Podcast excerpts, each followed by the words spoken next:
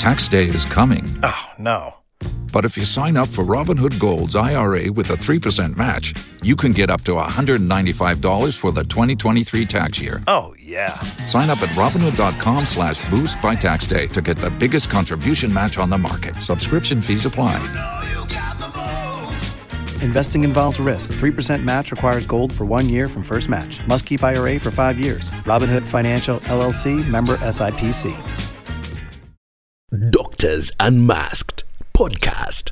Welcome to our podcast on Doctors Unmasked. My name is Dr. Mercy Korir, and today we are joined by Dr. Alfred Odhiambo, who's a radiologist and, interestingly, a conservationist. We'll get to hear about his journey into medicine, into conservation, and some of the things that motivate him, what inspires him to continue doing what he does to give back to society, even as he treats patients. This podcast on Doctors Unmasked seeks to tell you stories of doctors, not just the day to day things that they do about treating patients, but other things that they do outside medicine in order to make society a better place. So, Daktari, welcome very much to our podcast on Doctors Unmasked. Thank you very much, Dr. Mercy Korir. My name's are Dr. Alfred Odhiambo Otieno. Okay. Now, Daktari, what motivated you to become a doctor? Many people always have stories, and I've had the privilege of talking to many doctors. Some was because of their experiences being treated when they're children. Some saw people in white coats and they were motivated to be doctors. What is your story? I think it's also similar, uh, but it was the second calling. Initially, when I was possibly about eight or nine years old, I wanted to be a train driver. Uh, but that changed very dramatically once I got to the age of nine. From then on, I only wanted to be a doctor and nothing else. It didn't matter how long the journey was going to take, I made up my mind. And this is because I saw very good doctors taking care of me when I was very unwell. Sometimes I'll be carried to the hostel half dead. And these very gentle, these very pleasant people would take all the trouble, all their time to ensure that within a matter of minutes and a few injections later, I'd be almost as good as new. Mm. So I really was very uh, impressed by these people, and I wanted to be like them. Were you a sickly child? I was not a very healthy child. I struggled. Why is I that? I struggled, and I think uh, I had really one major problem. It was largely malaria. Almost uh, the doctors would see me at the door and uh, decide I needed the injection for malaria. Possibly related. Now, when I think about it as a doctor now, uh, my father was very health conscious. He was a civil servant for many years. Mm-hmm. And uh, he followed the guidelines at the time, which was that you needed to give mal- uh, anti malarial pro- prophylaxis. Uh, there are several of us in the house. My younger brothers and sisters were different from me. They would keep the medication, throw it under the bed. I took mine religiously. The problem is that over time, I didn't have any resistance at all. So I really uh, can count the number of years when I'd go for more than six months without malaria. Thankfully, I'm now better off. I can last a few more years. so, is it uh, malaria because of where you grew up, or uh, was it, you know, that you were just prone to malaria? Um, the years that I can remember, I'm very clear about uh, the times from 1969. And in 1969, we are in a place right in the forest, deep in the forest beyond Malindi, is a place called Jilore. We spent from 1969 to 1978. Those are the years of, I'm very clear about. So we are shuffling between two places Jilore Forest, where my father worked, and Malindi town, which was the nearest town where my mother was running a business. And these are very malaria mm-hmm. endemic areas. Mm-hmm. So I was susceptible mm-hmm. and uh, I was in the wrong place. yes. So you grew up in the coastal region. Is this because your father was a civil servant? Because you know civil servants tend to move from one place to the other. I mean, you would think because you're Odhiambo Otieno, yes. you would be somewhere on the other end of Kenya. yes. I spent very little time uh, in the western part of Kenya. I was born in Mombasa, Lady Grigg Maternity at the Coast General Hospital. After that, of course, those early years are not very clear in my mind. But from about 1967, uh, when my younger brother Marcelo was born, then uh, the best memories I have was us as a family being thrown into one lorry after another, being transferred from Zaina, Karatina, Chehe. All those are towns uh, or areas in central Kenya. So we are being moved from one forest to another. We even went to Lamu. Uh, it wasn't a very pleasant boat ride. It had a, an unpleasant effect on uh, my tummy. Uh, but on return, we were brought from uh, Lamu in a big ship. It was actually a very different experience, quite comfortable. Uh, for some reason, um, from 1969, we stopped moving around, or at least the transfers reduced. So, uh, my best, uh, you know, my best recollections are of my life, almost actually as a Giriama child. I was completely part of them. Um, I joined class one in 1969. By 1970, I would speak Giriama. I read Giriama better than the Giriama kids, at least at Jilore Primary School. I attended all their functions. I was part of them. And uh, I have very, very, very fond memories of my life in that community. Yes, everybody knows about the Miji Kenda. So there are nine communities. However, for me, I was deep inside one uniform community called Giriama. And up to 1971, I was the only child who was not Giriama. Things changed, of course, after that, uh, from 71, 72 now, uh, when I'm in class four, other communities started joining in. That's the time I saw Lu- another Luo child apart from me. But in the, uh, earlier on, it was just Giriama, and I was one of them. And it's very interesting. Uh, we never really knew about tribal divisions. They never discriminated, but they completely integrated me. I'd go to the villages even at night. So um, I consider Giriama really my second home. I still speak very fluent Giriama. I speak better Giriama than Luo today, and have a lot of love and respect for those people. for the people. Okay. So after, so you school did, did was all your schooling in land. Coast? uh-huh. So, so after that, after primary school, Yeah, so actually, up to class six, I was at Jilore Primary School. I have no idea why my father decided to transfer me uh, to Malindi Primary School, Holy Ghost Mission. So, uh, 1976, I did my uh, class seven at Holy Ghost Mission, scored very well. And I had my first choice, which was going to be Kenyatta National, yeah, Kenyatta High School, which is in uh, Mwatate, Taita Taveta. Unfortunately, I didn't get the school. I found mys- myself at some very peripheral non school called St. George's, Mwabaya Nyundo, in Kaloleni. And it was terrible um, because um, we didn't have teachers. We didn't have a maths teacher the whole year. We didn't have a physics teacher. how come? Long story. Um, the school had a very good old reputation. Used to do very well, but 1976, those teachers were not there, and we had to struggle on our own as students. I still remember my classmates. They are very pleasant, very motivated kids. Um, so we used to struggle on our own to try and fill in the gaps, but without a teacher for guidance, uh, I think the gaps were quite evident. And uh, it was going to continue like that if uh, it was not for an accident, a very, very major accident I had in Form 2. I remember that time was actually February of 1977. We were playing uh, basketball with uh, colleagues. Uh, we didn't have we didn't have many other activities, and we were playing on a beautiful pitch. that's nicely cemented uh, down the valley. Uh, we were playing bare, barefoot. And I remember uh, Albert Malwala was backpedaling, and I was trying to challenge him. Next thing, I had a big, you know, very uh, big impact on my left foot. When I looked at it, my second toe was broken. In fact, what I recall was two little white bones projecting out of my foot. I was so shocked. I didn't uh, uh, feel the pain. I didn't see any blood. Out of inspiration, which I don't know where it came from, I just held the, f- the foot very gently and put the bones back. Really? That is I'm even feeling pain at the description of The that accident.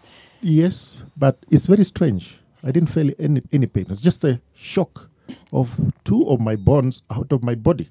And I just pushed them back. Mm-hmm.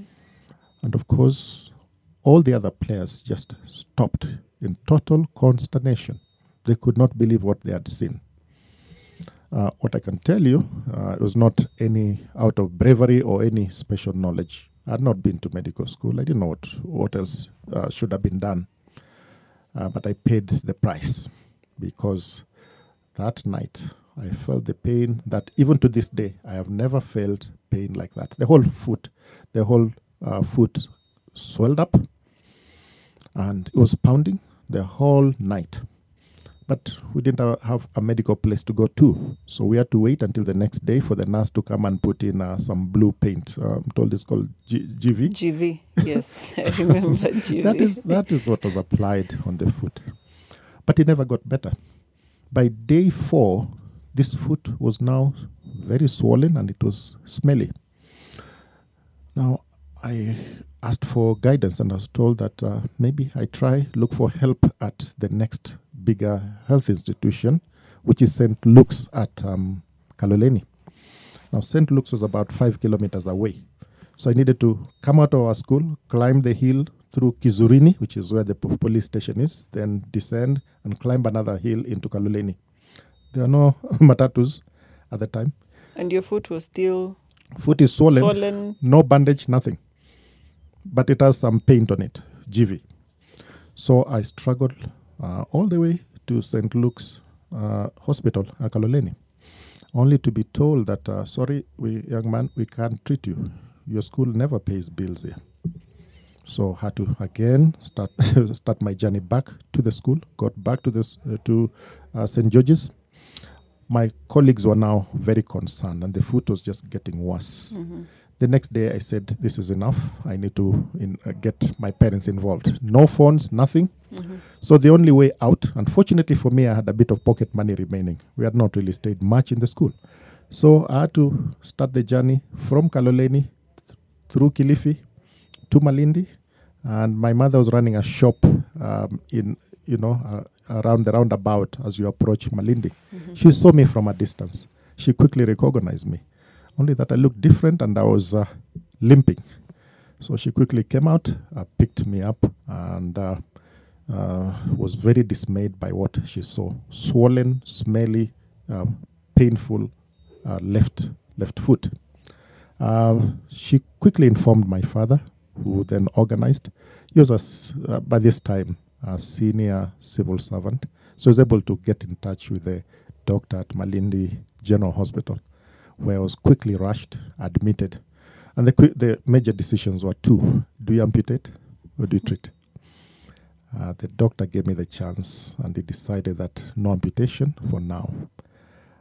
Try and salvage. Yes, so they put me on a broad course of uh, medications. I can only guess now, maybe they're antibiotics. I didn't have the details. I also saw that instead of uh, GV, they put something yellow, orange yellow. so that's probably better than yeah, but somehow the foot actually healed. It took a bit of time. There still have, had a bit of uh, limb asymmetry. Uh, there, all those mus- muscles were not used. So it took several years before my limbs were back. To this day, I've never been brave enough to take an X-ray because I am wondering what will you find? what, What, will I you see? yes, absolutely. So I'm very happy with my current ignorance about that foot Mm-hmm. on the left. So how did this change your schooling then in St. George's? my father quickly decided that was the wrong school for me. So he took me over and uh, said that we'll have to find a school. Fortunately, he was already in touch with the headmaster at the, my school of first choice. Kenyatta. That is Kenyatta High School, Mwatate. And when Mr. Maneno, Samuel Maneno, somebody I hold in very deep respect. Heard the story. He said, I'll take your son. My father then drove me to uh, Kenyatta High School. I was admitted there. And I'll tell you, it was a totally different experience. I was admitted as a Form 2 student. And now we had three streams, 120 students.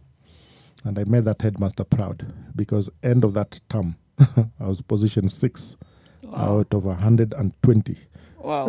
and that was your first time in the That is the first time. Wow. First time. He actually called me to the office and said, Alfred, this is a good job. that is how he spoke. Total no nonsense. All rounded Mm-hmm. teacher who had such a big impact on on me as a person. Mm-hmm. He was a headmaster. He taught us geography. He played basketball. He played volleyball.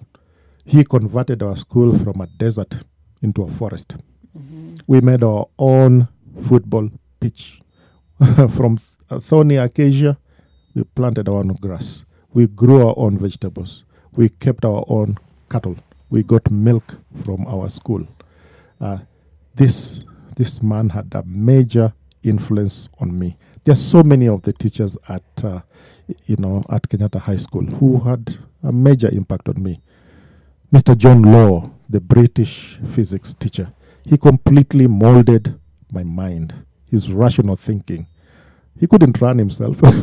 he was a chain smoker, but he was in charge of the athletics team. And John Law was physics day and night. Even the way we were training, uh, he would always break that in terms of physics principles. He's a man who made me love physics so passionately and made me understand that physics really is the queen of all these sciences. Yes. Interesting. But then you ended up being a doctor. Nothing Yes. to do with, okay, maybe something to do with physics if we look at where you specialized, but I would say nothing completely to do with medicine. Yes, but uh, I knew all along that as much as I love physics, I was going to be a doctor. And that has an impact on uh, my choice of subjects. I could have done maths, physics, chemistry. I decided to do what I really liked, which was physics, chemistry, biology, and got principal scores on all of them, winning my position at the university uh, medical school. Um, unfortunately, I was the only one from my school that particular year, um, so it was a bit lonely. Um, remember reporting to um, the medical school on the 3rd of uh, October 1983. And I'll tell you that is another major milestone because from then on, I found myself being treated very differently, starting from the registration. And this was at the um, Main campus. University of Nairobi. Main campus, yes. Okay. Yes, and I could see how our own faculty came over to receive us with open arms, with a lot of dignity, organization, order. Uh, as opposed to other fields which I'll not name, but they were different. And from that day forwards, I was always treated with respect only because I was training to be a doctor. Any place I went and mentioned that I'm uh, Alfred Odhiambo training to be a doctor, whether it was in a medical clinic when I'm seeking attention or caught up in any situation, I was treated with much respect. And for this reason, I gave myself the promise that I was going to really uphold the dignity of this great profession. And I've never been disappointed. Back back then, as opposed to when we were joining medical school, Mm. I think when we were joining, um, I joined in 2006 of October. Yes. We were hundreds of students. Yes. I think our class probably had about 400, almost 500. That is massive. That's a giant class. Yes. So, Ours was not giant. we only 100. Okay. so you basically knew each other. We did every, I know each of my classmates. Even today, I was chatting with my classmates. Um, my classmates also involved in other areas. Is actually Professor Grace Irimu, who was my discussion mate throughout most of medical school. She's now Professor of Pediatrics. Yeah. And she has won huge awards for her contribution to the welfare of children, saving thousands of children's lives. As if that's not enough, she's now running a major webinar to um, completely be able to break down the principles of diagnosis and management of COVID. I am one of the beneficiaries because uh, my members of staff have fallen victim. My younger brother was very, very sick. He had very high grade COVID, uh, knocked off close to 92% of his lung. It is by God's grace that he survived. But uh, we extracted a lot of the information. However, I am a medical doctor and I'm surrounded by experts all over, very willing to help me go through some of the most difficult issues. But um, um, the information that uh, Dr. Grace Irimu is putting together with colleagues also who are still, a number of them are my classmates, but also th- with their teams. Because as a lecturer at the University of Nairobi, Dr. Irimu has, uh, you know, residents, dynamic, very, very um, motivated, and who are, you know, very well read. So they've been able to put up several webinars, and others are still forthcoming, so that it gives us a fighting chance. And this is information that is, is nicely digested. So it, the target is actually the general popu- uh, population of Kenya. I could never be more proud of these individuals. That's, you know, old school medical people who always believe that end of the day you have a responsibility to this country, which um, did everything for you, but particularly took you to school, and you can be paid for all the work that you do. We have a, a social, uh, we have a responsibility to this society. Um, is is the training um, currently the current crop of doctors that we are training, and the training itself is it any different from your time? Because you say it's old school medicine. Has it changed in any way? um, change is ine- inevitable. It's not just uh, that diseases have changed, but I see major deficiencies today. Uh, some of these have been pointed out by, you know, Q. Uh, but what is obvious today is that uh, a num- uh, you know, a number of our facilities were meant to handle a certain population of students. We're looking at about a hundred. We were able to um, get very, uh, very good, uh, you know, staff student ratios. Uh, we felt really well covered, whether it was in uh, the laboratory, whether it was in the, uh, you know, community work, uh, whether it was in practical, uh, you know, investigations. The numbers were always very, very manageable. To, today, when you consider 400 students going to the wards, uh, those And that's just one class. that is one class. Now, even if you try to split them, the wards are not that many. One referral hostel is not enough. And the tragedy, uh, or I don't know whether this is a tragedy, or let's call it the reality of the situation. The reality of the situation is that today there are other players. it's not just University of Nairobi. So you can't uh, just carry your weight around throughout the other hospitals. So what it means is that today we are forced to give out less than ideal education to the students and we end up with a situation now we have uh, div- uh, you know a dichotomy where diversity a non-standardized kind of uh, output because some of the students are brilliant the brilliant ones are real brilliant enjoyable to teach uh, but then when you have a very large number, it is very difficult for me to impact on all of them. When I'm giving a lecture um, in lecture theatre three and I have 300 students in front of me, uh, one could be fast asleep and snoring and I'll not be able to catch them. Uh, today we've got, uh, you know, online lectures. I've just come out of two of them today. And I will tell you, it is no longer possible for me to guarantee that I can adequately empower, adequately transfer knowledge to each student, which is a major tragedy. I feel um, I have failed in that regard, and I wish something could be done to manage these proportions. And maybe it's a little beyond me, but I feel that uh, the, you know that that burden of not achieving what I would like to do. That's, that's quite unfortunate then because um, doctors, once you're trained, you come out here, it's about life and death. this is a whole issue. That's the, uh, you know, that is really the what burdens my heart today. That um, what happens when the person who is there examining a patient is not adequately equipped? Is that uh, we we will not be very happy with the results. Uh, we always want to say that uh, uh, if this person is treating me, then I'm in, in a very bad situation.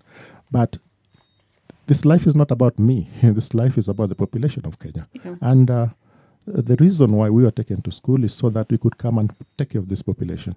If now the crop of doctors are not able, you cannot guarantee that each doctor really measures up to a certain standard. It's a great tragedy that acquires, that requires urgent Attention. redress. So, Dr. where did you um, do radiology? You could have done anything in medicine. Why radiology? I remember you you taught me through neuroradiology, and you actually made it quite interesting. And I think because I'd always been interested in new, neuro Neurology. neurology. Neurology. Yes, then now, and that was about the time when now MRI was still new. It was very fascinating to see those images. Images, eh? Yes, I Well, remember MRI, that class. MRI is another world today, but uh, let's address what you raise. Mm-hmm. Why radiology? When I was a third year, uh, yes, going into fourth year, I had a little experience with obstetrics and gynecology. In fact, in fourth year, we went through a whole rotation. I'll tell you, those, that team is very, very organized. eh? The whole of that fourth year rotation is very unique. You go into pediatrics, you know nothing at the beginning. Yep. Eight weeks later, you're the one teaching the nurses. This tells you the kind of, uh, you know, mental uh, capacity of the medical student. You then get into obstetrics. Those lectures are crammed right at the beginning, but they were so well coordinated. I developed this uh, deep interest in uh, obs gyne and actually got the COGS award. I got the top Oh. score in uh, obstetrics. So then- Congratulations. thank you, thank you. Yes, so um, you know, a number of people thought I was going to go in into obstetrics. Um, fast forward to um, internship. I did my internship at Kenyatta National Hospital, and uh, in the pediatric ward, it used to be called PEW, Pediatric Emergency Ward. Again, um, Professor Nduati will recall this. that they actually gave me a Nelson textbook. Why? Because they believe that it, during my stay, I reduced the infant mortality. The kids, especially those, the children, the infants with the young children with marasmus, kwashiorkor, used to um, pass on early in the morning. So I decided to just give it a little more attention. Yeah, I And- remember that by the way. About 3 a.m., even when I was doing my internship, Yes. your your children in the ward with malnutrition yes. at 3 a.m. If you're called at 3 a.m., you just know things are really bad. Yes, and that year as well, 1988, we had um, meningitis uh, outbreak. I remember giving IV drugs sometimes to as many as 50 children. And I thought I was just doing my work, but uh, it didn't really escape the attention of the senior consultants. And that again gives you the difference of our days and later on. Maybe today there are people working harder than I do I, I did, but we don't no longer have the system to be able to recognize them. So they recognize that. And being given the textbook, uh, they knew that I was going to join pediatrics. I had senior colleagues who also were trying to pull me into medicine. But my love for physics uh, told me that you could do something different. So I veered off into radiology. And I'll tell you, I've never felt more comfortable, never regretted. I'll tell you that today, that interest, understanding of physics, uh, really um, has impacted massively in my, um, you know, continued, uh, you know, journey in radiology. I learn every day.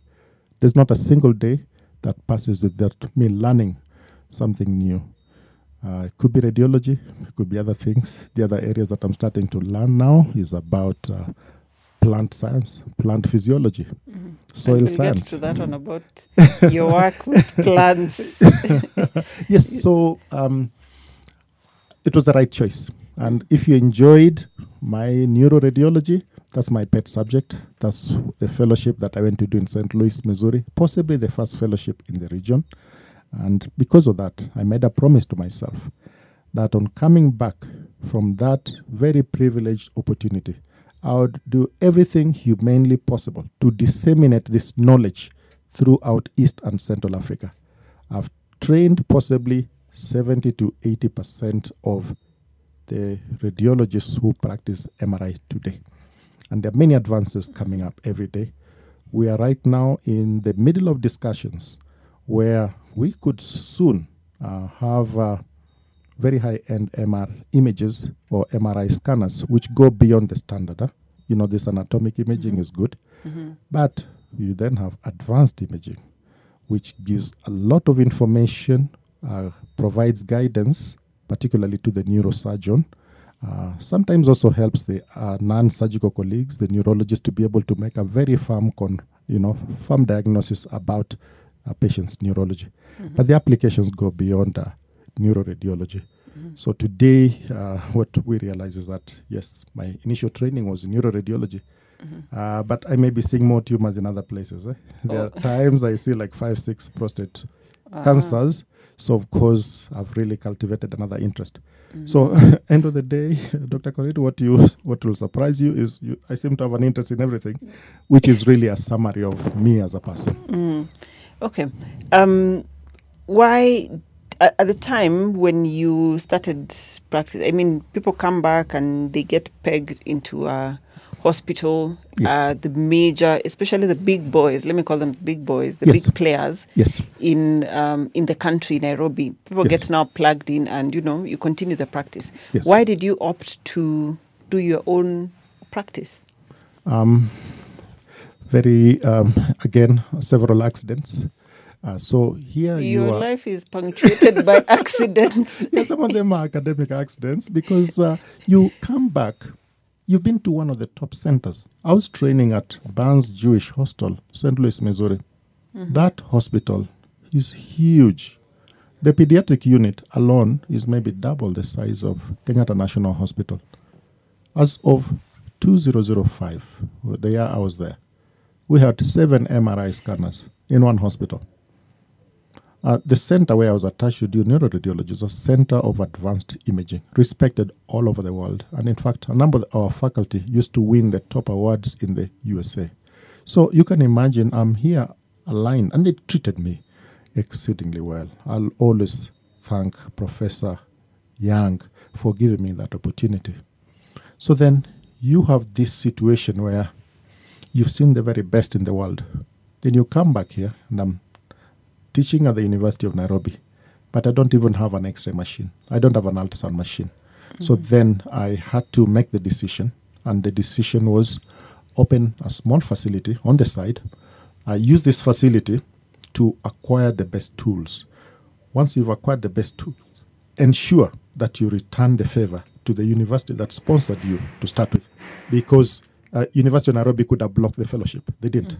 They gave all the support. They gave me even study leave, and I was able to complete my fellowship, come back. So I'll tell you that today at Plaza MRI, which is a center that I run on the side, we've been pioneers at everything.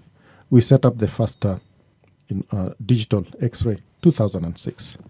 It looked like a huge investment, uh, but it took again a situation where a patient came from our uh, our center with an X-ray of uh, of the foot and bumped, uh, you know, returned it to a consultant who was at the Aga Khan.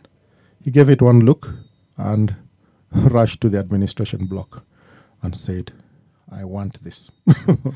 so the next day, there's a whole delegation from Aga Khan Hospital. They came to our center, filled up every space which was available, and they said, We want to see uh, this x ray. They didn't even want to see me. Uh, so we obliged. They saw the x ray machine, a Shimadzu x ray, ordered it immediately. We then um, set up also cutting edge ultrasound, um, you know, Toshiba ultrasound. This is 2006. And those images were absolutely phenomenal. I would say that, um, you know, at least in the quest for excellence in ultrasound, we were not the first. Dr. John Ondeko led the way. Uh, but we returned, you know, with the top end uh, 640 slice CT, the first in sub Saharan Africa. There was one in Cairo, the two in South Africa. I'm told even today there's only one in India. So we wanted to maintain the tempo that I saw in St. Louis, Missouri. We also the first center to set up a superconducting MRI uh, standalone. Nobody else had done it in Eastern Central Africa. So 2007, 14th of uh, November, I set up that center. And everybody told me that uh, this, you know, this was really an overkill. But it wasn't really an overkill. The only problem is that we set up very high standards, only that we didn't have the technical backup. And this has been a bit of a challenge for me up to very recently. We're now reaching a phase where uh, I'm seeing a lot of light. I'm seeing a lot of hope. I have seen uh, openings, opportunities that never existed before. I wanted always to be able to benchmark with the very best in the world. But you can't benchmark with the very best when they bring horses and you bring your donkey. Today, those horses are available here, right here. I've just looked at a proposal sent to me by General Electric Kenya for an MR with all applications, including imaging the mind. Uh, I thought that was a dream. I looked at the pricing, I could not believe it. So I'm trying to push uh, to and see how we can acquire that equipment rapidly. Would, would you say you were way ahead of your time back in early 2000s and you're setting all these up when the infrastructure was not really there uh, compared even the political will in the country was not really there to support the health sector but now what we're seeing is like almost everyone now wants to do a CT scan an MRI you know uh, would you say you are way ahead of your time at the time So you put it very philosophically, and uh, unfortunately for me, it was a big disaster, big tragedy, because uh, we set up the 640 slice CT and we couldn't get the technical support. So you can imagine buying a CT scan machine for 200 million Kenya shillings. Uh, of course, it's not money in the my back pocket. It's money that is borrowed from the bank. Now the bank doesn't see it from your perspective or mine. The bank just looks at the bottom line, and that discordance cost us very, very dearly because we found ourselves in a very uncomfortable situation. And for the maybe the last three or four years, those were very difficult for us technically, because you want to move onto um, cutting edge MR. The knowledge is there. I acquired it long time ago um, in a very special fellowship amongst some of the world's giants. Uh, but being at the university is a very big uh, privilege and opportunity because what it means is that you're always constantly acquiring, disseminating knowledge. So I have no challenges at all uh, in terms of technical abilities, but I don't have the tools. And the tools cannot be maintained because uh, every time the machine breaks down, the engineer must be flown in. This is, which is costly very costly, but uh, it put places a very big burden. And then some of these uh, financial challenges, um, I did not find a lot of op- uh, political obstacles at all. I hear about all these changes in uh, political situations. They did not affect me, not once. But there are financial challenges because uh, by the time we had put in all the equipment at at my office, tiny little office, we had borrowed 600 million Kenya shillings. Adding the interest is a billion shillings. And our business model, at least the one which I shared, is very crude and simple, which is offer the very best possible, but charge the lowest. So we are here with a 640 slice CT, but charging lower than government hospital. And therefore, the only way to bridge the gap is through numbers. Uh, the bank has got uh, different issues. So this was a major challenge. I'm reaching a level where now uh, I feel more comfortable. We've been around for a little while. The name is recognized, the brand is recognized and respected. We have colleagues now ready to listen, and maybe we starting to find our way in which we may not have to sit down with the banker because you know sit down with the bank and you're talking about how you need to look at a brain lesion and guide the neurosurgeon. they will not no, understand it does not make sense. No, no, it doesn't make, fin- sense. it doesn't make financial sense. But for me, it's absolutely important because there's a difference between removing the patient's tumor and not interfering what we call the eloquent areas of the brain. What's the point of taking out my tumor and then you take out my speech center, to take out my motor strip, because then you convert me into you you A make the vegetable. person even worse than they they came to you before it's a vegetable. yeah yeah Yes. But um, uh, right now, I feel everything is falling into place. I have a very, very radiant, glorious picture of where we're headed as Kenya. Uh, we may not appreciate this, eh? but uh, you just need to travel through East Africa. Um, as of uh, 2015, uh, I was approached by a team from Uganda that was really struggling to set up and run an MR. Uh, how many MR scanners were in, available in Uganda at the time? Two. Uh, in Nairobi, around me alone, there were 10 MRI scanners. Mm-hmm. In Uganda, they were struggling to do six patients a day. In my center, we were already doing 20, mm. 25, 30 patients, and I was not the only one. Mm-hmm. So, in terms of knowledge, we are heads and shoulders about above the teams around us. Uh, And take, taking you to actually how we have many MRIs in the country. My own thinking is um, people can better network around one center Yes. instead of having so many. Like you said, uh, around where you are, almost every facility and Every building. everyone, every every building has an MRI. Why not just uh, concentrate around one, invest in one? And then have a collaboration. I mean, um, nowadays you can read your images on screen as opposed to, you know, when you were back in school where you needed to get the physical, you know, image and plug it on a viewer. Why not do that so that um, we better use the resources that we have, and then we invest in the quality that you're you're talking about? we didn't get that right then. We have not yet got it right, and we will pay a price for it. You know, sometimes you need an outsider to look at it because the way you put it is ideal. And this is how it is in the rest of the world. There is no point having everybody having a PET scanner. You look at the population, and for every 500,000 population to 1 million, you can put a PET scanner. But if you put all the PET scanners in one place, then you don't serve the population.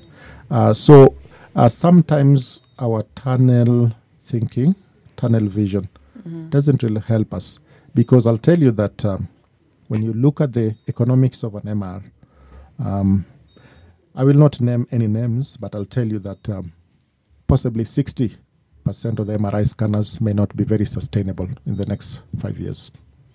You, you look at the cost of an MR. Um, today is possibly about 100 million shillings. Your rent is 500,000 shillings. Your power bill every month is 500,000 shillings. Your maintenance is almost a million shillings a month. So before you see your first patient, you already have a bill of 2 million shillings. Well, if you don't sell 2 million shillings, you're in a quandary. If you sell mm. 2 million shillings, you'll have to sell potatoes to pay the bank. That is, and so will, so in my in my thinking, then that will mean people will be imaging people who may not even need that kind of imaging just to make the numbers. That's criminal. It's unethical. But I suspect not only will it happen, It but I think it's already, it's already happening. You remember the fiascos of NHIF? yes. Yes, so that's just and, an and- And, also, yes, that, that is just an example, and it is the most painful. I hope I never get caught up in such a situation, but uh, my prayer is bigger. My prayer is um, I really uh, pray and hope that um, no doctor ever has to do that because there are enough indications for real MR. Uh, but if you concentrate all of them into one street, uh, then such situations will be inevitable. that would be tragic. Mm. So, Doctor, what do you do in your free time? I don't know whether I have free time.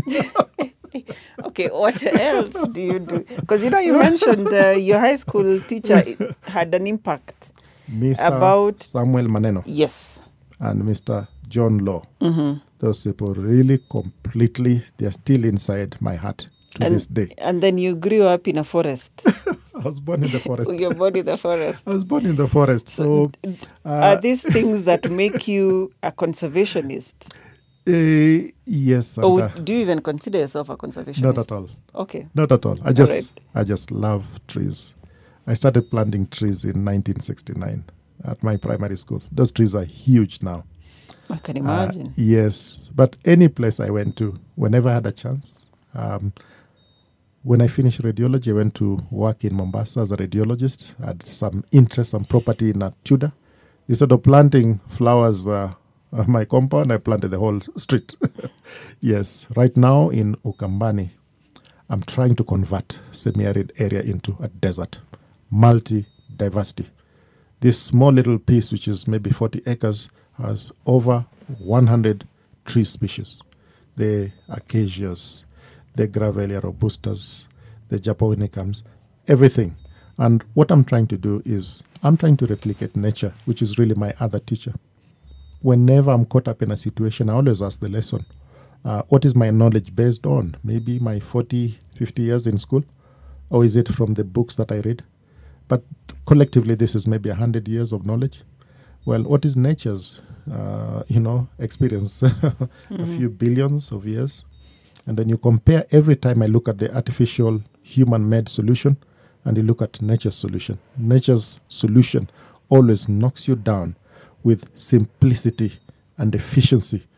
And what I request is that if all of us are able to take this step back, uh, then you start to realize that a lot of the things that you do on the side, um, when you're supposed to be free, may be even more fascinating than the neuroradiology. because to see a place which was not just open, uh, this place would have seasonal seasons when you don't see a single blade of grass. Today, there are trees bigger than me. Uh, and fascinating is you got the pollinators coming back, the birds sing, and it is just so heartwarming. I go to Kambani, I look all around, and uh, you don't see a lot of vegetation. You then get to this compound, and everything is there. Um, I created rivers there. I created lakes there as well. I've not introduced fish. Well, uh, second time round, I tried it before, but that was not very. What happened? Was it the the kind of fish or the kind of environment? Uh, let's just say my knowledge was wanting. I just created eight fish ponds. I got some experts to come and do it. I put the fish there. I fed them over some seasons. Um, then, of course, uh, it was me and uh, the reptiles and the birds. and uh, I think a lot of the fish. I saw them uh, when they were young, but when they were big, they all went up either into the sky or into some reptilian uh, stomachs, which was very unfortunate. So I want to do it differently. This time around, I want to do it using nature's principles, which is follow the principle of succession. You cannot go to big trees and, uh, you know, um, lakes with fish and uh, crocodiles before you've passed through the grasses, the little shrubs, the tall shrubs, and then eventually start to look at the sp- tree species. Then get your birds into, you know, get your rodents in. There'll be a few snakes here and there, and you've, of course, taken care of uh, consequences. We are on a 24 hour, you know, uh, snake poison, you know, emergency calls. Uh, but I am really happy with the transformation I'm seeing on the 40 acres. And I want to use this as a model to attack the rest of uh, Eastern Province because I think it is doable. You remind me of um, the food web that we used to Ah. do in primary and high school. Uh, the food web that we learned in primary school and high school is completely upside down. Oh, really? Uh, listen to Elaine Ingham. She spent 45 years in uh, studying soil. She started looking at a microscope when she was six years old. Her father was a, you know, microbiologist, and Elaine has completely overhauled my head, completely brainwashed me with new thinking. And the new thinking is follow nature. When you see plants, respect them. Those plants are more intelligent than you give them credit. Mm-hmm. The plants do wonders. They are our lifeline. We know that. Yeah. Okay? But plants don't do the things we thought they used to do. The food webs are incomplete because they left out the biggest component, which is the social biome in the soil. The social biome, soil social biome, which is really the community, the huge communities. So which the are bugs and other things that are the in, bugs are the soil. important. The worms are important. Mm-hmm. But those are the later. Those are the top of the food chain. The bacteria. Mm. The other nematodes, they're important. But the superstar under the soil is actually the fungus. It's the fungus that makes the soil uh, what you call internet. Uh, plants talk to each other. Plants communicate. Plants warn each other when there's disease. Plants are able to fight disease as long as we don't tamper. We tamper by killing the soil with our chemicals. They, our chemicals are like antibiotics to the human being. So they just go and knock out the natural populations, t- tilt the soil out of balance, and then make it unpleasant and suitable for the plants. We then don't give the plants enough tools to be able to fight their diseases. Mm-hmm. And therefore, in the reclamation, as long as you follow those principles of succession, you then bring in the bacteria, you then bring in the fungi, then you get in your proportions. Once the proportions are right, you start to spread variety. Once the variety is, is done, you then start to produce plants which don't require any intervention, particularly inorganic fertilizer, and do not require any pesticides. Mm-hmm. I've tried these experiments and they are now starting to work To out, work. at least in Kibera. Yes, I was going to ask if that is why you're planting in Kibera. okay. In Kibera, maybe uh, again related to some event of 2018, it rained a lot. Uh, the rains were very heavy, and everybody was complaining about the inconvenience. But then I look at it and say, huh, that's water, that's life. Why don't I plant a few trees? So I did 10,000 trees in Ukambani, and for a good measure, I did 100 in uh, Kibera. Why Kibra? I have a history there. Yes, I was a carpenter there, uh, 1985. You know, I was a carpenter from um, secondary school, Oh, 1977 to 1992. I was a carpenter for 15 years.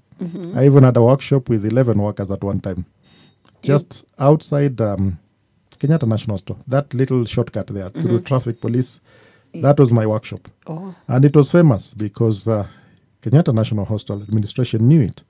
They came to me to give me an order when I was an intern. So 1988, they needed um, furniture. They needed a whole room furnished uh, for Operation Smile.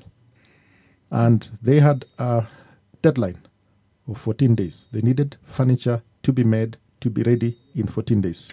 They tried several carpenters. I'm the only one who managed, managed to do it. To beat the deadline. I beat the deadline and I got 36,000 shillings in my pocket. Imagine how much that money was in 1988. that's, a, Yeah. that's a lot of money. Yes, but I started that when I was in Form 2, 1977. Mm-hmm. So I used to go to school with my own pocket money. Bought my own bought my own bicycle, bought my own motorcycle, bought my own car. Not parent parents' money. my parents would give me the support but not give me money. Yeah, so give me the support and everything. So um, I chose Kibra because as a carpenter there for almost three, four years, um, I didn't find very rich people, but they're very pleasant. They're very warm. They're welcoming, and um, their criminal tendency is minimal. So I said, let me try a hundred trees, and then it just kept raining, and those trees did so well. But what really um, took away my my heart was uh, the fact that um, the youth were always so welcoming. And every time I went to inspect the trees, they're always there. So we bonded with uh, Wycliffe and Abdallah. Those boys have been with me to this day. And they coordinate a lot of my activities so that they identify for me the groups, the people who are reliable, the people who have uh, some interest, the people who are who can be counted on. And through their networks, I now have 30 groups in Kibra. Um, each group has at least 10 people. We have um, majority, of course, are youths, and they're very pleasant. We have a Muungano Widows Group. We have a physically disabled of Kenya. The gentleman, the, their chairman, is always on every photograph that I take. Um, we have uh, Society for the Deaf. Um, huh? You work Mm. a lot with. Um, do you call? Do I call it underprivileged or um, people who Are disadvantaged. are disadvantaged in society? Why Mm. is that? They're available, easy to reach, and they respect you, and they join you, and they have no conditions. And uh, is it osmosis? Almost all the processes, all natural processes. Yeah. So there needs to be a gradient. Eh? Yes, I've got the assistance. Uh, if I took that assistance to those who already have everything, I think it's more like a, uh, disturbance, irritation, Or waste, wasting time? wasting their time. Okay. I'll always want to give the assistance to anybody, but these people are always available and they're willing to listen. And because of that, they just keep motivating you. So we even have a group in Kibra of 21 uh, garbage collectors at Makina. I know where they stay, just next to the garbage mound. Yeah, so I challenged them one day. I said, "Can we do? Can we farm?" And they laughed. they told me, yes, we now have a vegetable farm. Yeah, I've seen those pictures. They're Oh, very the beautiful Ah. vegetables, very lush and green. Yes, and I'll welcome you. Come and see them live. And uh, these are people who really appreciate that um, intervention to the extent they don't sell. They eat everything. And there's nothing as pleasant. There's nothing which makes you, you know, really elevates your spirits, like taking a drive there. Uh, there are kids taking photos in your plantation, your your little garden that you created, to see these uh, garbage collectors collecting the vegetables from the farm you created for them, and they're preparing for lunch. My only, uh, you know, sadness is uh, because I have not done more. I need to get them out of some of their habits. I need to clothe them, and uh, well, it doesn't have to be me. Uh, what I'm saying is that uh, we need to find a mechanism so that uh, other people can come in. eh? Yeah. So So do do you th- okay? Um, the stories I've done in Kibra, uh, having worked in Kibra, yes, and the story is of Kibra was a forest. that is true. do you think Kibra uh, can reclaim the glory of Kibra? Because if it was a forest, then it means there's a lot of rich underground. Yes, the soil is phenomenal. Um, the success rate, uh, you know, at least for the trees that we planted, is well over 90%. You can't achieve that in my rural Ukambani. It's not possible. Um, the flowers, even where they're planted by the youths, again, they've, they've got this beautiful mix where you have flowers, you got your vegetables, you got trees, you got variety.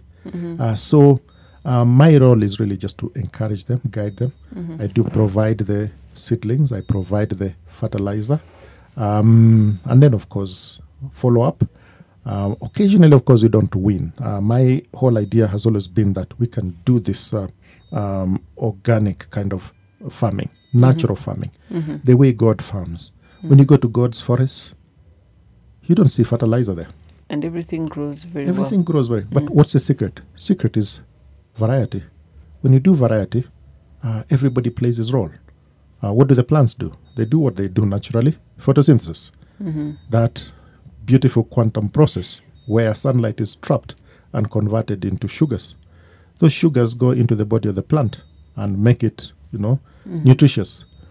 But it goes beyond. What we now know is that those sugars find their way to the roots of the plants. Then they are excreted into the soil. And in that area is where the microbes are. The microbes take up the sugars and in return release, um, you know, the minerals in a plant absorbable form. That's magic. Not only that, these plants n- don't feed one population. So you got bacteria, you got the fungi, and then the fungi are a whole clan. Each fungus has got a specific role, and each fungus has got a specific contribution. The networking to tell to warn the plants about the presence of a disease and what remedy is to be taken. Yes, now why am I interested in this and yet I'm a medical doctor? Because I think humans and plants are not very different. Uh, we may not look like we have roots until you open up our small intestine and you see the villi. And the villi is Yeah. the same. We As- also have a microbiome. Yeah. And maybe we can take advantage of what you're learning from plants to also ask the same questions. What do chemicals do our, in our bodies? Maybe not a lot of good. Okay. But this information, this knowledge is still very rudimentary, so it needs to be built up. Okay. Um, do you have any regrets so far? Are there things that you would do differently when you look back at your life? I wish I did the radiology differently. Yeah, you stated it at the beginning that going ahead of your time is not a very wise thing because then a lot of those big investments became like junk. So now we are trying to take steps backwards to say, let's start small again and then go upwards. That is the only tragedy. In everything else, I'm very happy with About what it. you've done. So, what do we expect from you next, Dr. I was hoping that uh, we grow Kibra and uh, with support from society, we can cover the whole of Kibra. Move from, um, we did trees, we did flowers, we then moved to vegetables. We are now looking at uh, bringing some animals. Already there's a rabbit cage being put up, group number one. Uh, one group already has uh, ducklings that I supplied. We can do kuku, we can do dairy. Cover Kibra. If you cover Kibra, the next natural stop is Kawangware. So we can do Kawangware as well. And I'll tell you that I have not achieved, I could not achieve anything in Kibra without support from administration. The office of the DCC at Kibra gives me 100% support. The chief, the deputy chief, all these people are always there. The, you know, um, the environmental officers, they treat me with such respect. And, um, um, you know, their love is massive. And so um, we believe that this can be taken to the next level. And with all these teams working together, you got government, you got um, private enterprise, you got the youths, and there's so many of them. Okay. Move on to Kawangware. If Kawangware succeeds, go to Mathare. If you've covered Kibera, Kawangware, and Mathare, you've covered You've Kenya. covered Nairobi. Kenya, Kenya. You've covered Kenya. You've, ta- You've you, covered Kenya. you have reclaimed back the city. You have reclaimed the city, but uh, when you sit down with the youths, they come from all over Kenya. So that knowledge will then be disseminated. I've also made an effort with the training. So Royal Seed trained the youths um, in how to make seedlings, quality seedlings that you can carry to a distant area. I also brought in a forester who taught them how, you know, he even give, give uh, Jared Akuku even organized for them to get certificates. So Okay. these youths are well equipped. So definitely, we look forward to you doing more for the environment, more for the society, more for conservation. Thank you.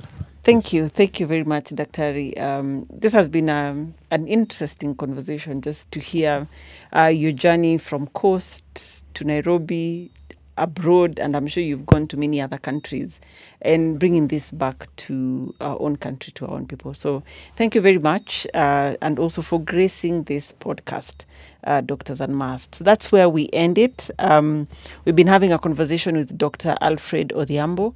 He is a radiologist when he is a medical doctor, but in other fields, he is trying to reclaim the city being a conservationist, trying to go back to nature. So thank you very much. That's where we end this podcast. Thank you for your valued time. Be sure to join us next time as we have another doctor on Doctors Unmasked. My name is Dr. Mercy Korir. Doctors Unmasked Podcast. Tax day is coming. Oh, no. But if you sign up for Robinhood Gold's IRA with a 3% match, you can get up to $195 for the 2023 tax year. Oh, yeah. Sign up at Robinhood.com slash boost by tax day to get the biggest contribution match on the market. Subscription fees apply. Investing involves risk. 3% match requires gold for one year from first match. Must keep IRA for five years. Robinhood Financial LLC member SIPC.